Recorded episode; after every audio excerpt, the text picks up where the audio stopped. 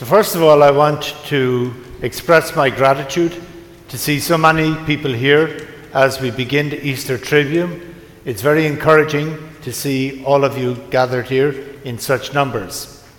And in particular, I want to express my gratitude to the parents of young families. We have many young families and uh, younger people here at this Mass as well. So I want to express my gratitude to you as well for bringing your children to this. We are beginning a, very beautiful thing in the Easter Triduum.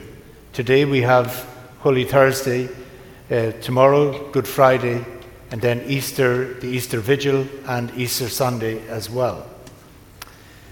So they are incredibly beautiful liturgies, and, and more importantly, very beautiful messages. And one flows into the other and come to completion at the resurrection of the Lord. About 10 years ago, maybe a little bit more, I was presiding at a funeral at Queen of All Saints. And the gentleman who had died was a professor of uh, lecturing police officers in law enforcement and related things all throughout the United States. And those police departments that he had a very uh, important relationship with uh, send uh, police officers to represent them to his funeral. So outside the basilica, you could see there was probably 50 different cars from different parts of the United States. As I was standing in the aisle um, waiting, it was still about half an hour before the funeral began. Um, in walked two police officers and Really, they looked like as if they were extras from the movie Driving Miss Daisy. they were from deep south, and their uniforms were unique. And uh, they came walking up to the center of the basilica, and they were asking me about it. And I was pointing out to them the beautiful ceilings, the altar, the stained glass window, which is the largest window dedicated to Our Lady in the United States, the beautiful mosaic of Our Lady behind the altar. And when I'd finished everything, one of them turned to me, and I remember this so clearly. Now, it was in a southern drawl, and he looked at me and he said, Father, ain't nothing too good for Jesus. Isn't that a beautiful line? Ain't nothing too good for Jesus. Now, that line came into my head as I was reading and preparing for this. Because that is what God wants us to know. But He doesn't want to direct it to Jesus.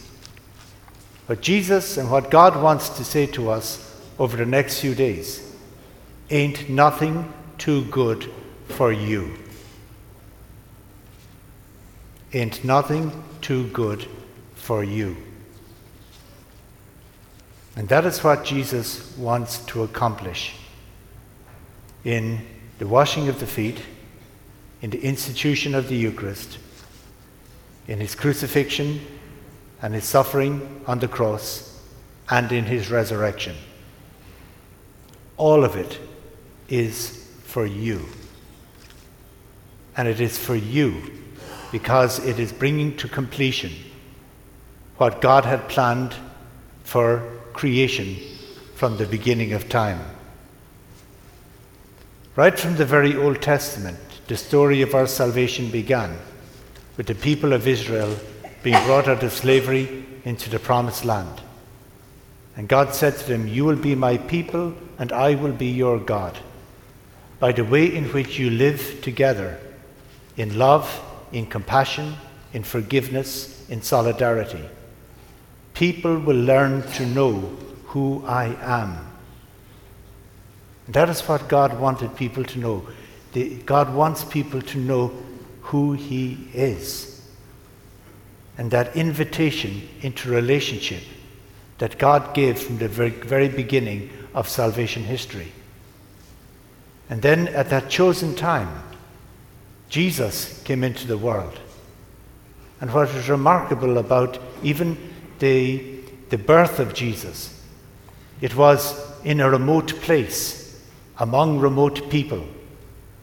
And every miracle that Jesus worked, um, with the blind, the lame, the crippled, it was all, the whole purpose behind it was that people would know who God is.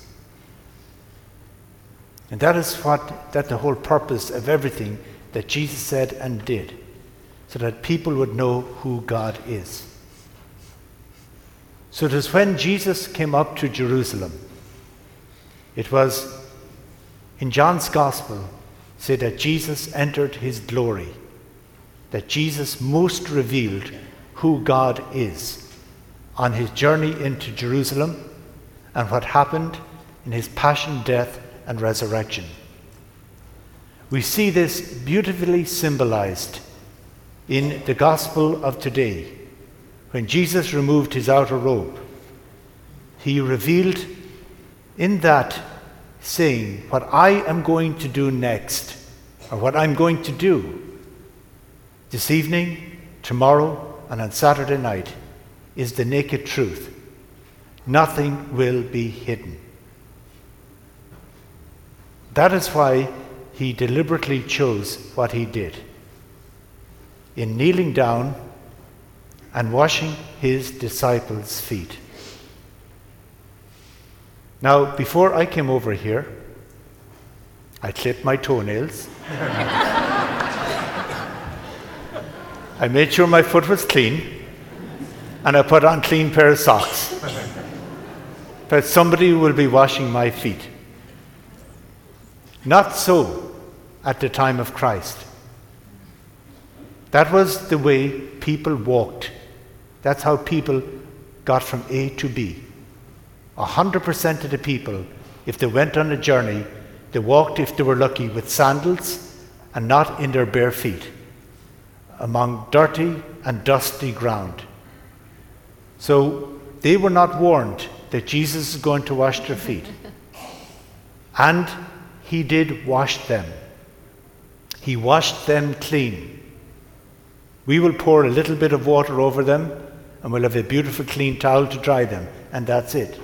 But Jesus actually washed their feet in its completeness.